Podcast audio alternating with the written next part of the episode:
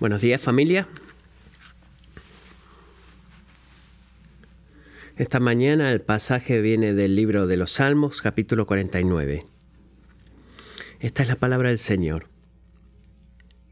Oigan esto, pueblos todos. Escuchen, habitantes todos del mundo, tanto humildes como encumbrados, ricos y pobres juntos. Mi boca hablará sabiduría y la meditación de mi corazón será entendimiento. Inclinaré al proverbio mi oído, con el arpa declararé mi enigma. ¿Por qué he de temer en los días de adversidad cuando la iniquidad de mis enemigos me rodee, de los que confían en sus bienes y se jactan de la abundancia de sus riquezas? Nadie puede en manera alguna redimir a su hermano ni dar a Dios rescate por él, porque la redención de su alma es muy costosa y debe abandonar el intento para siempre, para que viva eternamente, para que no vea corrupción. Porque él ve que aún los sabios mueren, el torpe y el necio aparecen de igual manera y dejan sus riquezas a otros. Su íntimo pensamiento es que a sus casas serán eternas y sus moradas por todas las generaciones. A sus tierras han dado sus nombres, pero el hombre en su vanagloria no permanecerá. Es como las bestias que perecen. Este es el camino de los insensatos y de los que después de ellos aprueban sus palabras. Como ovejas son destinados para el Seol. La muerte los pastoreará. Los rectos los regirán por la mañana.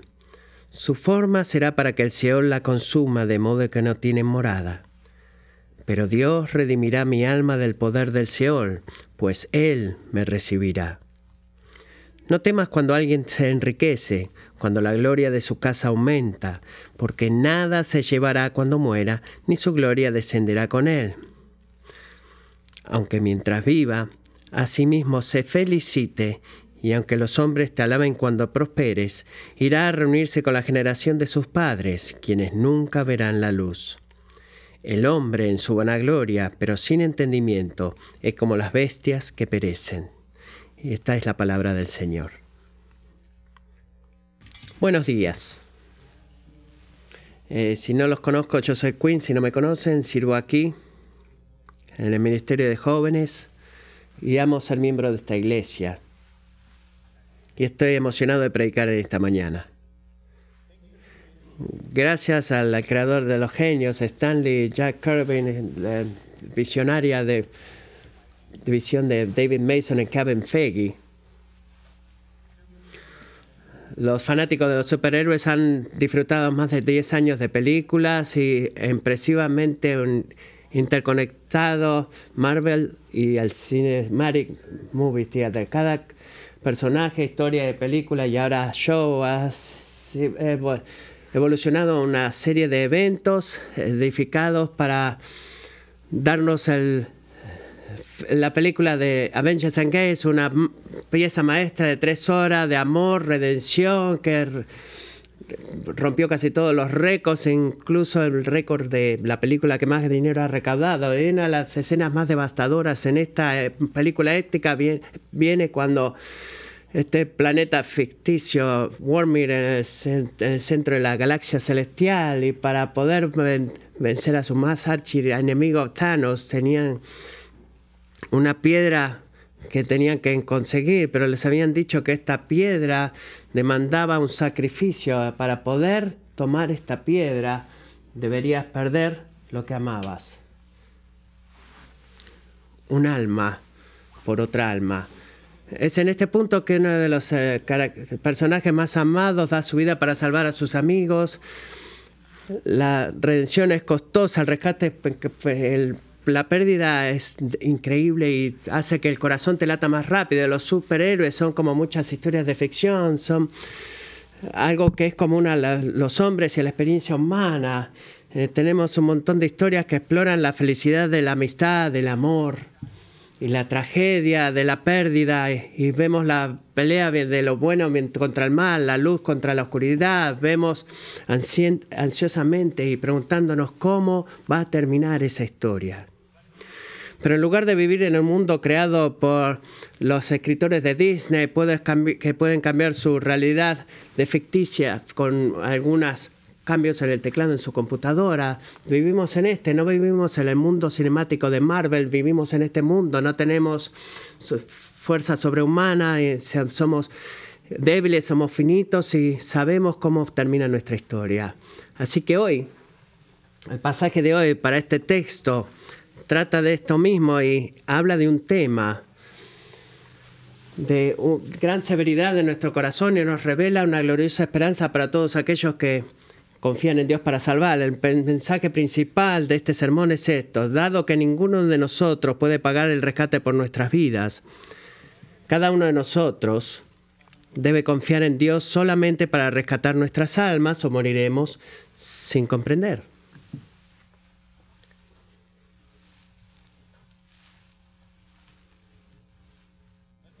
Comencemos con los primeros cuatro versículos haciéndonos las preguntas, ¿para quién es este mensaje? El primero de los tres puntos, punto número uno, cada uno de nosotros necesita entender la sabiduría de este proverbio. Miremos versículos 1 al 4 conmigo. Oigan esto, pueblos todos. Escuchen, habitantes todos del mundo, tanto humildes como encumbrados, ricos y pobres juntos, mi boca hablará sabiduría y la meditación de mi corazón será entendimiento. Inclinaré al proverbio mi oído, con el arpa declararé mi enigma.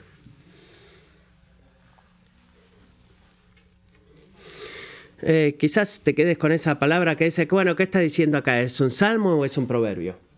Bueno, un proverbio quizás describe una, expresa una verdad universal para una vida práctica. El salmo a menudo es una meditación en forma de una canción o una oración hacia Dios.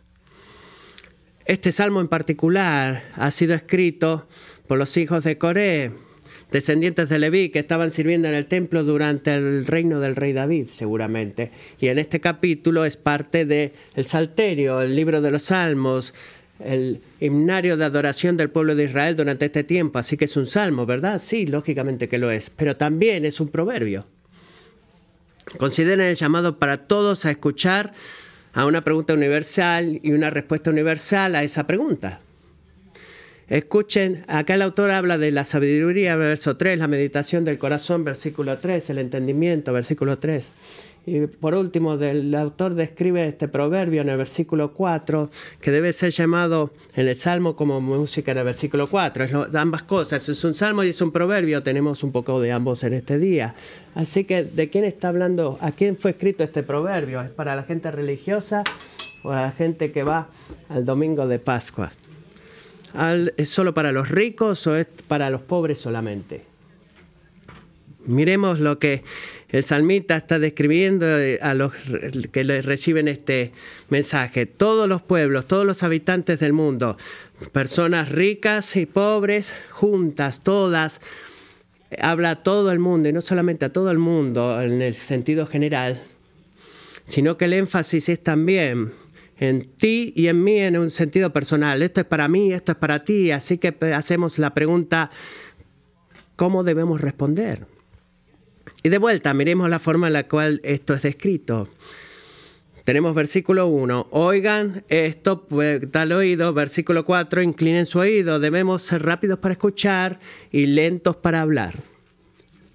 Debemos permitir que Dios hable primero en este sentido y debemos escuchar en su palabra. Mientras escuchamos la palabra de Dios hoy, consideremos nuestro corazón y si estamos humildes, estamos dispuestos.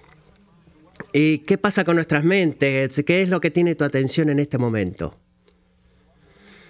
¿A qué le vas a dar tu atención en esta mañana? ¿Qué vas a buscar? ¿Vas a buscar sabiduría? Déjame reírte, leerte algunas palabras de Proverbios 2 como una exhortación para nosotros escuchar a este gran proverbio.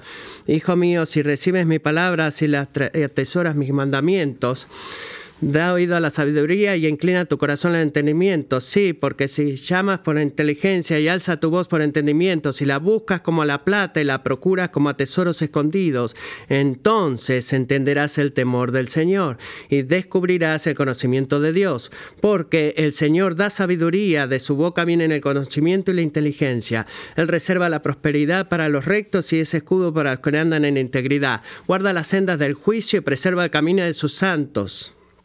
Entonces discernirás justicia y juicio, equidad y todo buen sendero, porque la sabiduría entrará en tu corazón y el conocimiento será grato a tu alma. La discreción velará sobre ti, el entendimiento te protegerá, para librarte de la senda del mal, del hombre que habla cosas perversas.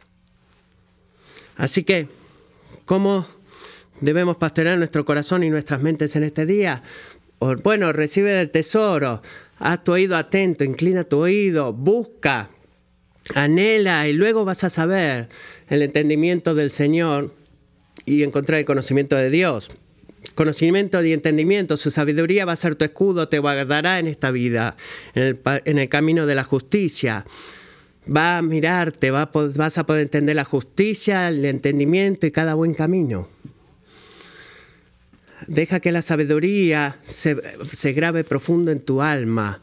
Este conocimiento será placentero para ti, te va a cuidar, te guardará, te, te liberará. Así que que cada uno de nosotros seamos oidores anhelantes eh, y escuchemos la palabra penetrante de Dios. Si, si vamos a ganar sabiduría, si nos vamos a volver sabios, cada uno de nosotros necesita entender la sabiduría de este proverbio. Así que ahora, versículo 5, el escritor del Salmo va a la, raíz de este problema y el problema de la, de la riqueza y la inevitable punto de la muerte. Punto número 2, ninguno de nosotros puede pagar el rescate por nuestras vidas, por lo que la confianza en nuestra riqueza es inútil y fatal. Esta escena de versículos 5 al 14, el problema de la riqueza, está ah, tocado primero acá en el versículo 5. ¿Por qué debo de temer en los días de adversidad, cuando la iniquidad de mis enemigos perdón, me rodee, de los que confían en sus bienes y se jactan, de la abundancia de sus riquezas? Creo que es justo decir que somos prontos para temer en tiempos de prueba. Porque nuestro sentido de seguridad y control, incluso eh, esa aparente invencibilidad, es amenazada y a menudo Tontamente pensamos que esta es una métrica de percibir la presencia de Dios y su amor. Cuando somos prósperos pensamos que el, Dios, el favor de Dios está en nosotros y en los tiempos de prueba, cuando vienen, cuestionamos si Él incluso es bueno o si, o si también existe. Pero ¿qué es lo que revelan los tiempos de problema? Los tiempos de problema revelan dónde pones tu confianza. Así que llamamos el día bueno cuando sucede como esperamos y lo planeamos, pero ¿qué tal cuando nuestras esperanzas son este, consumidas y nuestros planes fallan? ¿Y eh, en qué confiamos? Este, confiamos en la buena salud hasta que, vemos un problema de nacimiento o el cáncer o el COVID y, y en lo que hemos confiado, en qué hemos confiado. Tendemos, iglesia, en medio de nuestro estilo de vida y nuestras preferencias. Pero ¿qué tal si hay división en la iglesia? ¿Qué tal si tú experimentas convicción en lo que has confiado? Esperamos que nuestros hijos crezcan de la forma que honra a Dios, pero ¿qué tal si no lo hacen? ¿Y en qué hemos confiado? A la luz del sufrimiento, eh, el sufrimiento da pensamientos negativos y se destruye con nos destruimos con entretenimiento y cosas que tratamos de, de, bueno, el problema de acá es el problema de la riqueza y en este país y en esta era del mundo hemos, hemos disfrutado en precedentes tiempos de prosperidad, de teléfonos inteligentes, autos, tarjetas de crédito, son algunos ejemplos para ustedes. De acuerdo a un comentarista bíblico de este pasaje, la preocupación es de, dos cosas. El, pobre está en peligro de desear las cosas de la riqueza del mundo, mientras que la gente rica eh, ya no se deleita con las riquezas del mundo. Quizás podrías considerarte a ti siendo pobre y que eres pobre y que deseas ser rico. Quizás te puedas considerar ser una persona rica y que te deleitas en tu riqueza. Bueno, la riqueza no es mala, pero es un algo peligroso porque amenaza de volverse en la cosa más valiosa en nuestras vidas. Así que si tú deseas ser rico, pregúntate, eh, ¿en qué estoy poniendo mi confianza? Y si te delentas en tu riqueza, pregúntate, ¿en qué estás poniendo tu confianza? ¿Qué es lo que los tiempos de prueba revelan en tu vida? Cuando la iniquidad de aquellos a tu alrededor te engañan y te lastiman, aquellos en los que confían en sus riquezas y que son, tienen riqueza abundante. Por ejemplo, tal vez eh, piensas que no puedes recibir el reconocimiento que mereces en el trabajo y alguien más recibe la promoción que tú crees merecer y el aumento. Quizás estás yendo camino a la muerte porque has recibido otra otra cuenta de hospital y tus taxas no son lo altos como que pensabas que iban a ser tu retorno. Quizás eh, los millonarios o los políticos están amenazando tu forma de vida y el camino de tu vida para tu familia y para tu futuro. ¿Por qué es tan malo confiar en la aparente seguridad de la riqueza y en la abundancia de la riqueza? Versículo 7 comienzan a decirnos que es tonto, que es necio, porque no puede evitar la inevitable eh, camino de la muerte y el precio del rescate. Mira el versículo 7.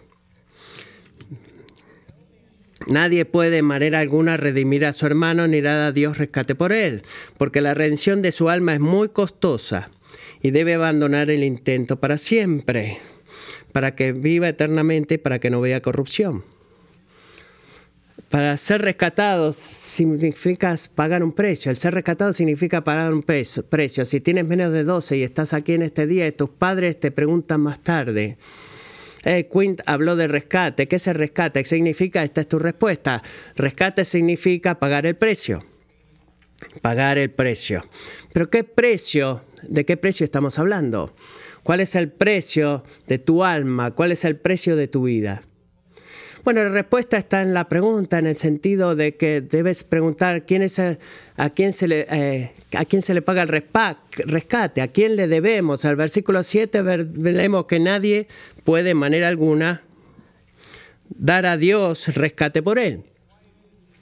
Porque este es el caso. Déjame considerar por un momento una pequeña encuesta del Antiguo Testamento hacia el Nuevo, Génesis 1. En el, principio Dios creó los cielos y la tierra. Salmo 24. La tierra es del Señor y contiene el mundo y aquellos que la habitan. Job 41. Dios hablando. ¿Quién me ha dado a mí para que yo le tenga, ¿quién, para que yo le deba algo? Todo lo que está bajo el cielo es mío. Apocalipsis 4. Digno eres tú, Señor, oh Dios, de recibir la gloria, el honor, el poder, porque tú creaste todas las cosas. Y por tu voluntad existen y fuimos creados. Colosenses 1, para cerrar, porque por Él todas las cosas fueron creadas en el cielo y en la tierra, visibles e invisibles, sean tronos, dominios, eh, regidores, autoridades, todas las cosas fueron creadas a través de Él. Y por Él. El mundo entero y especialmente cada vida humana, mi vida y tu vida, fueron creadas a la imagen del Creador, eh, sujetas a Él, creadas a través de Él y para Él. Nosotros como humanos, como personas hechas a la imagen de Dios, tenemos de manera significativa, eh, somos parte de la creación y como Dios generosamente se ha dado a sí mismo, literalmente, respiró su propio aliento en el hombre para darle vida. ¿Cómo posiblemente pagaríamos por eso? ¿Cómo podemos pagar por eso? Y ahora hay una forma de pensar el precio costoso de tu vida. Esa sería correcta, pero estaría muy lejos de estar completa. No sería la historia completa. Para verdaderamente entender lo que quiere decir este precio caro, debemos ver el camino no solamente de Génesis 1 y 2 y la belleza de Dios dándose a sí mismo, sino la tragedia de Génesis 3 también. La serpiente le preguntó a Eva, verdaderamente Dios dijo y le aseguró a Eva, no morirás. De vuelta, debemos preguntarnos, ¿en qué puso ella su confianza? ¿Fue en las palabras de la serpiente o en su propia evaluación de lo que es bueno. Bueno, como resultado de Adán y Eva, el primer pecado de Adán y Eva, el mundo ha sido maldito. Dios describe el dolor multiplicativo del dar a luz, el, cómo la tierra nos va a dar dolores y por el, y por el sudor de tu frente vas a dar pan y tu cuerpo volverá a la tierra porque, porque tú eres polvo y en polvo te convertirás, nos dice Génesis. Su palabra final son esencialmente estas. Tú vas a morir. La muerte es inevitable. Lo que es más, hemos nacido en pecado, nacimos con una desorientación natural porque como somos en Romanos 1.25, hemos cambiado la verdad acerca de Dios por una mentira y, y, adorarnos a nosotros mismos y las otras cosas en lugar de Él. Y en el Salmo 14.3 vemos que Dios nos ve de una forma que todos nos hemos alejado y nos hemos, nos hemos corrompido y no hay quien haga el bien, no hay ni siquiera uno.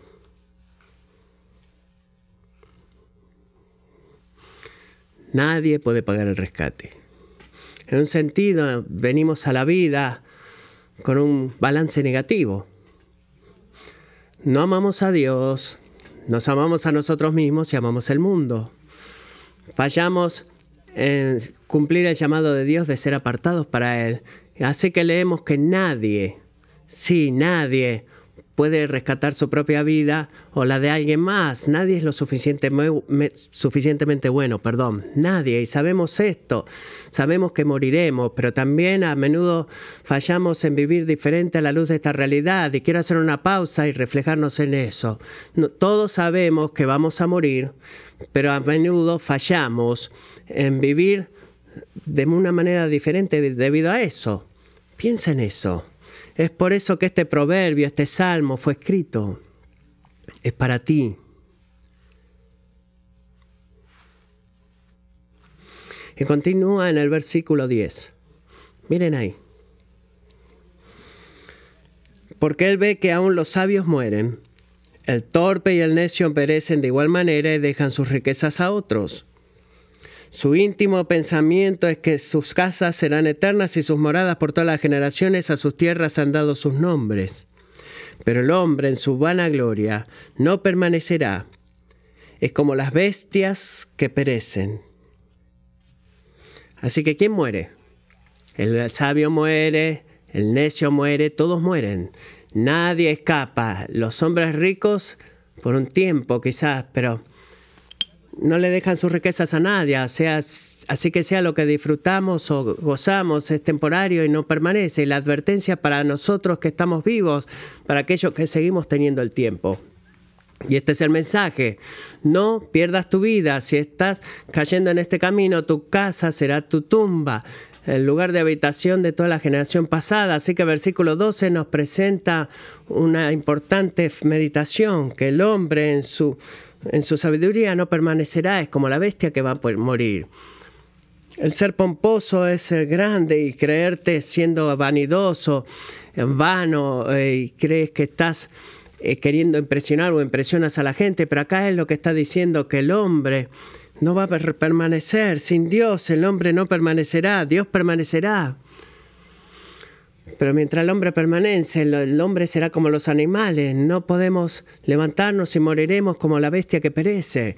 Y esto hace eco de vuelta en Génesis 3:19, porque tú eres polvo y el polvo volverás. Esto es porque en la confianza en, en las riquezas es necio, es inútil y fatal. Y en otra instancia es terrorífico. Confiar en algo más que en Dios nos lleva a un camino de muerte. Mira versículo 13. Este es el camino de los insensatos y de los que después de ellos aprueban sus palabras. Selah, que quiere decir pausa, considera eso. Como ovejas son destinados para el Seol, la muerte los pastoreará, los rectos los regirán por la mañana y, y su forma será para que el Seol lo consuma de modo que no tienen morada. Déjame preguntarte, ¿has confiado en tus riquezas, en las riquezas del mundo? He pensado en esto en esta mañana y no creo que que quiera hablar cuánto he ganado o cuánto pueda dar. No, cosa, no compro cosas extravagantes, pero me tuve que preguntar acerca de mí mismo. He confiado en la riqueza y las cosas que puedo comprar y que me provocan seguridad. He confiado en la riqueza para hacer mi seguridad y déjame preguntarte, en tiempos de plenitud y en tiempos de necesidad, piensa en, piensa en los tiempos de necesidad, confío en la provisión, en dinero, cosas, o confío en el proveedor. Primera de Corintios 4.7 hace esta pregunta, ¿qué es lo que tienes que no has recibido? Y si lo has recibido, ¿por qué te gastas como si no lo hubieras recibido? El punto es, ¿qué necio es poner nuestra confianza en cualquier otra cosa que no sea Dios o pensar en tiempos de necesidad? Vuelvo mis ojos a Dios en lugar de, darle vuelta a mis ojos a Dios. Confío en mi, en mi habilidad para resolver mis problemas, mi flexibilidad, mis amigos, eh, mi cuenta de emergencia. O busco por la ayuda del Señor. En lo que he confiado. ¿En qué he confiado? En confiar en la riqueza, confiar en ti mismo, confiar en el hombre. Es una confianza necia. Mira el versículo 14 como ovejas son destinados para el Seol. Nota que esta es una oración en tiempo pasado. ¿Quién da la cita? Es Dios el que da la cita. Fue Dios que dijo, porque tú eres polvo y al polvo volverás. Y a través de su palabra Dios revela su voluntad para nosotros a la luz de quién es Él. Y Él dice, deben ser santos, porque yo, el Señor Dios, soy santo. Levíticos 19.2. Y así podemos ver que a través de toda generación después de Adán y Eva, toda generación continuó caminando en el, camino de Adán y Eva. Y esta necesidad del Mesías, Isaías clama, somos como ovejas, que nos, nos volvemos cada uno a nuestro propio camino. El santo, el más santo Dios, es infinitamente santo y es perfectamente justo en su juicio justo para apuntar a los pecadores a la tumba y llevarlos a la tumba y en la insanidad del, del pecado, en nuestra confianza necia, seguimos caminando este camino, no importa cuántas veces vemos a otras personas caminando en este camino antes, confiamos en las mismas cosas, es como un juego trágico de seguir al líder. Y uno cae del precipicio, viene el otro y el otro y el otro, y no, no nos detenemos para buscar el entendimiento.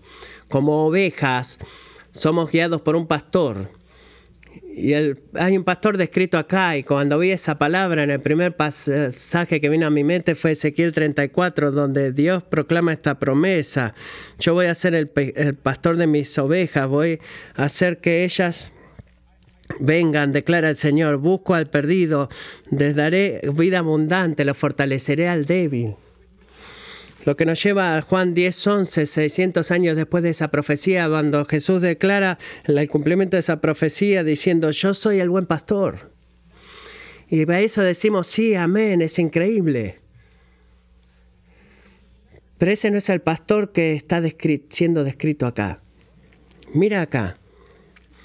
Este no es ese pastor.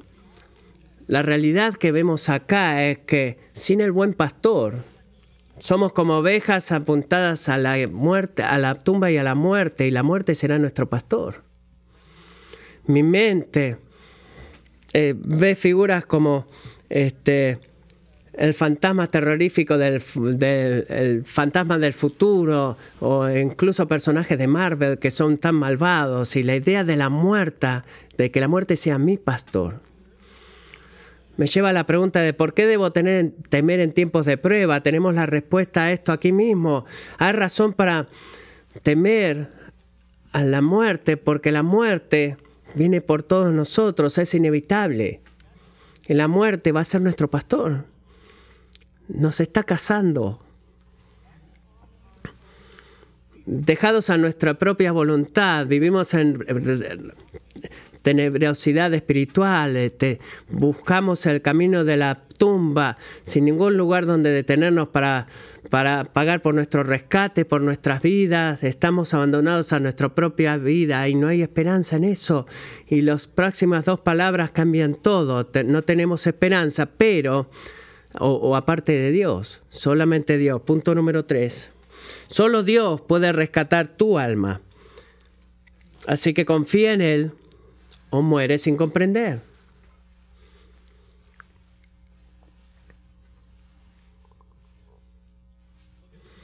Miremos versículo 15. Pero Dios redimirá mi alma del poder del Seol, pues Él me recibirá. ¡Qué esperanza! ¡Qué gozo! No puede ser que Dios va a rescatar mi alma. Sí, es verdad. Dios es el único que puede rescatar tu alma. ¿Por qué? Porque ninguno de nosotros puede llegar a rescatar nuestra propia alma. Hemos aprendido del precio costoso, así que considera lo que Dios posee que ninguno de nosotros tiene. Su carácter es perfecto hacia el infinito, perfectamente santo, perfectamente bueno, justo no solamente de que Él es el que no ha sido creado, el que se existe desde siempre, que sin Él nada puede haber sido creado, sino que es absolutamente moralmente puro. Tanto que si Él escoge hacerlo, puede pagar el precio del rescate, no solamente por un hombre o mujer, sino por todos los que han confiado en Él. Puedes ver la posición de que la canción que llega a este punto, que deja, déjame dejar levantar todo el peso que viene antes de esto. Verdaderamente ningún hombre no puede salvar a otro, ni puede pagar a, Dios el precio de su vida, porque el, el precio de su vida es costoso, el sabio muere, el necio muere, sus tumbas son sus hogares para siempre, su hombre no permanecerá, el hombre es como la bestia que perece, como ovejas que son apuntadas y llevadas a la tumba, la muerte es el pastor y la muerte regirá sobre ellos y la muerte consumirá en sus, en sus tumbas, pero Dios, ese es el punto. Si confiamos en la riqueza, si confiamos en nosotros mismos para ser el Señor de nuestras vidas, estamos abandonando la esperanza. Pero no el escritor de este salmo. Él confió en Dios eh, y levantará su alma por eso y Dios le recibirá. Dios puede rescatarlo, Dios puede recibirlo. Miren que dice, Dios lo rescatará mi alma. ¿Cómo sabemos? ¿Cómo sabemos que no vamos a ser como todo el mundo que tiene una confianza necia en esta vida? ¿Por qué podemos confiar en Él? Dios, ¿por, ¿por qué puedo confiar en ti? ¿Cómo sé que Dios puede rescatar nuestras almas y que lo hará?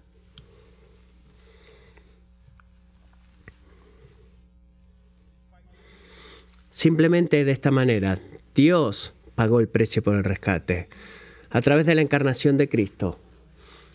Dios tomó forma humana y caminó entre nosotros. Él sintió nuestro dolor y lloró nuestras lágrimas. Vivió la vida perfecta, perfecta en toda manera. Él cumplió todo lo que Dios requería de él. Como Miqueas 6 dice, amó la, la, bondad y caminó humildemente con Dios y él fue puro y radiante como las estrellas de los cielos. El Hijo de Dios fue apuntado a morir él se convirtió como nosotros en una oveja, una oveja guiado por el trasquilador. Isaías dice, aunque él no hizo violencia y no hubo mentira en sus labios, fue la voluntad de Dios destruirlo, ponerlo en sufrimiento. Su alma fue hecha una ofrenda para la para, para Dios y fue numerado, fue contado con los transgresores. Él llevó el pecado de muchos e hizo intercesión por los transgresores. Él fue crucificado en una cruz romana fuera de Jerusalén. Él fue puesto como los que son malditos y fue burlado y fue apuntado y llevado ahí para morir. El nombre de este hombre es Jesús. Es el Señor de mi vida. Y si tú no eres cristiano, Eso quizás no tenga mucho sentido para ti. Pero escucha, Jesús fue apuntado a morir para que tú puedas vivir. Hebreos 10 nos enseña de recordar de que si estamos en Cristo, fuimos rescatados de las cosas futiles, eh, no con cosas perecederas como las plata o el oro, sino con la sangre preciosa de Cristo, como un cordero que no tenía ninguna mancha ni, ni dolor. Con Juan el Bautista declaramos, contemplen el cordero de Dios que quita el pecado del mundo. ¿Quieres experimentar ese tipo de libertad? quieres ser purificado, quieres que tus pecados sean quitados de ti, quieres que Jesús pague el rescate por ti. Jesús fue apuntado para morir para que tú puedas vivir. Y no solamente que Él pagó el rescate, sino que el rescate, y esto es importante, el rescate fue recibido por Dios. ¿Cómo sabemos esto? Bueno, no tendría mucho sentido para mí decirte que Jesús es el Señor de mi vida si Él siguiera en la tumba, ¿verdad? Pero Jesús no está muerto. Sabemos que el rescate fue recibido por Dios porque Dios vindicó a Jesús resucitándolo de la muerte. Romanos 8 dice, el Dios levantó a Jesús de la tumba y si el Espíritu de Dios está en ti, Él te dará vida a través del Espíritu que vive en ti. No solamente Jesús es la oveja que fue sacrificada por nosotros, Jesús es también el buen pastor. Él nos llevará a casa, Él nos recibirá. Ahora, el salmista responde a la pregunta de que está puesta en el principio del versículo, versículo 5, ¿por qué debo temer en tiempos de pruebas? Mira versículo 16, no temas, ¿Por qué debo tener miedo en tiempos de prueba? No, tengas, no temas, dice, cuando alguien se enriquece, cuando la gloria de su casa aumenta, porque nada se llevará cuando muera, ni su, ni su gloria descenderá con él. Aunque mientras viva, asimismo se felicite, y aunque los hombres te alaben cuando prosperes, irá a reunirse con la generación de sus padres, quienes nunca verán la luz no debemos temer. Si sabemos que Dios rescató nuestras almas, no debemos temer al rico, al poderoso y al popular, no ni siquiera debemos temer a la muerte, no debemos temer en tiempos eh, de pruebas o cuando los opresores nos rodean. Mira versículo 17. Porque nada se llevará cuando muera, ni su gloria descenderá con él. Acá dice, si él muere, no, dice cuando Él muera.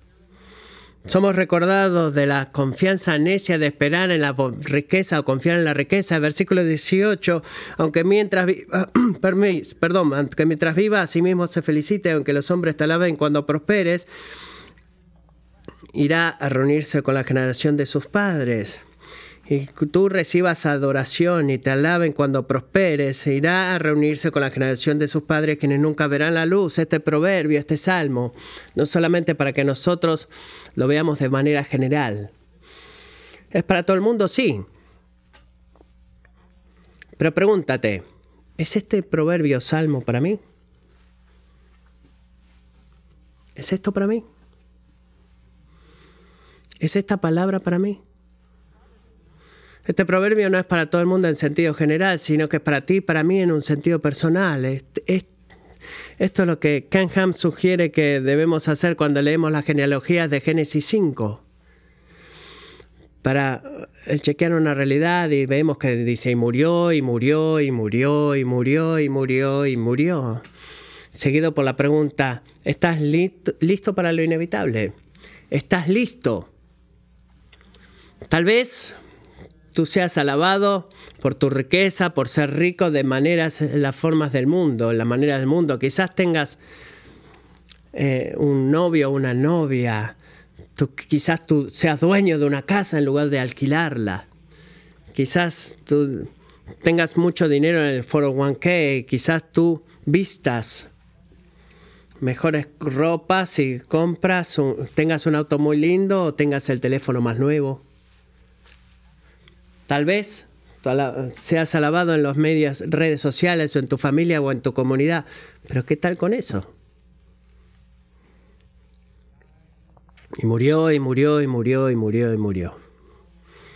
Mira la conclusión de este salmo en este proverbio repetido de lo que es el versículo 12, ahora en el verso 20, el hombre en su vana gloria, pero sin entendimiento, es como las bestias que perecen. El hombre en su vana gloria, pero sin entendimiento, es como las bestias que perecen. Este es el punto. Ya que ninguno de nosotros, ninguno de nosotros puede pagar el rescate por su vida, todos nosotros debemos confiar en Dios solamente para rescatar nuestras almas o moriremos sin comprender. El sacrificio personal hecho por la piedra de la película que le dije en Marvel de los Avengers es simplemente una pizca de la gloria, una pizca de la gloria, de la gloria eterna del sacrificio de Jesucristo.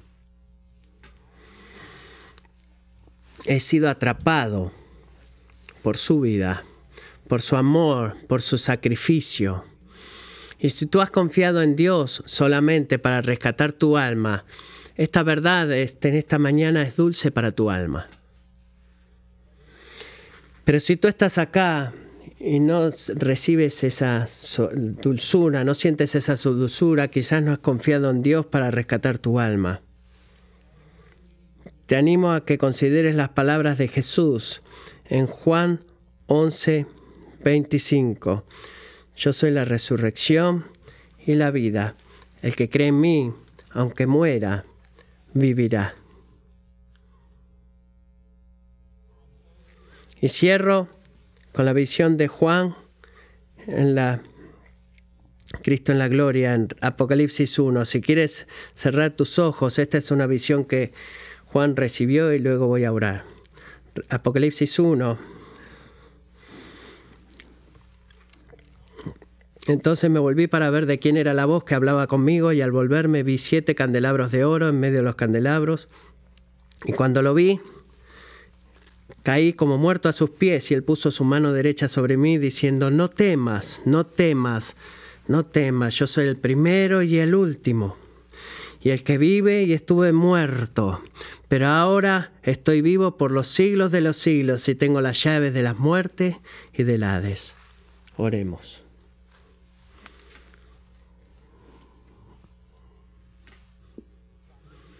Dios, este pasaje de la escritura es tan pesado, porque habla tanto de la realidad de nuestro pecado, la realidad y la, inevitable, la inevitabilidad de la muerte.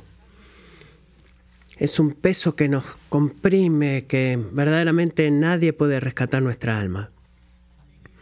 Y te doy gracias por esas dos palabras de transición en el versículo 15. Pero Dios, Dios te dé gracia que tú hiciste lo que solo tú puedes hacer.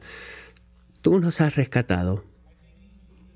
Te doy gracias Jesús por tu voluntad de venir, tu voluntad de cada día de tu vida de someterte al Padre, para que tu perfección pudiera pagar el precio por nuestro rescate para que tú siendo apuntado a morir, nosotros pudiéramos vivir. Ayúdanos, Señor, a rechazar la falsa confianza, ayúdanos a confiar en tu rescate. Para la gloria del Hijo de Dios, el Rey Jesús, oramos. Amén. Él ha resucitado.